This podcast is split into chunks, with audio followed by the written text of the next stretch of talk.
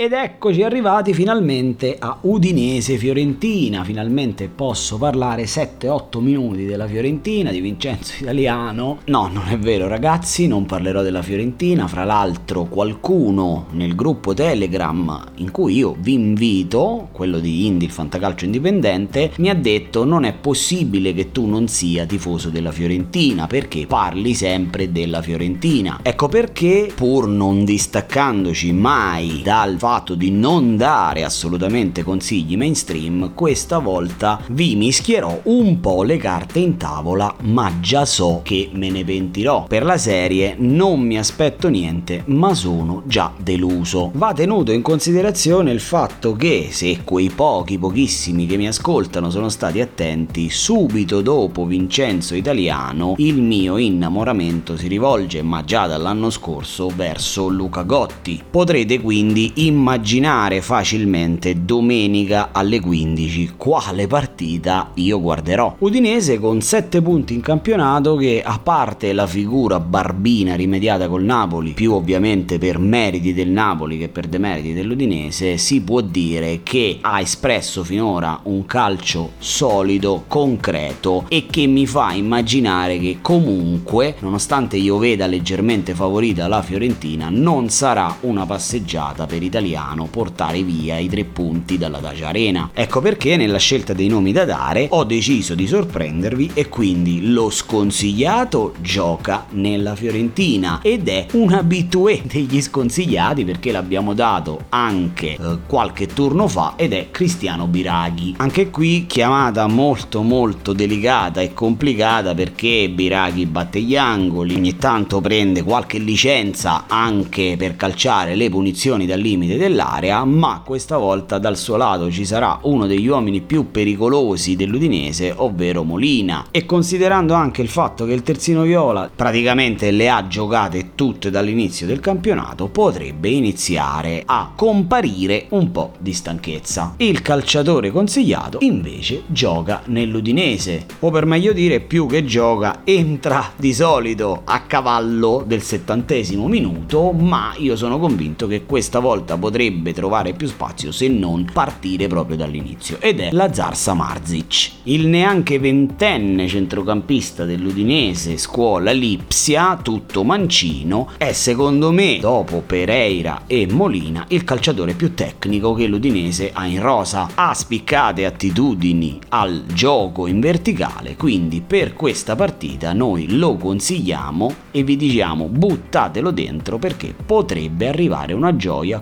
come capitato contro lo Spezia quando è entrato dalla panchina e ha deciso la partita.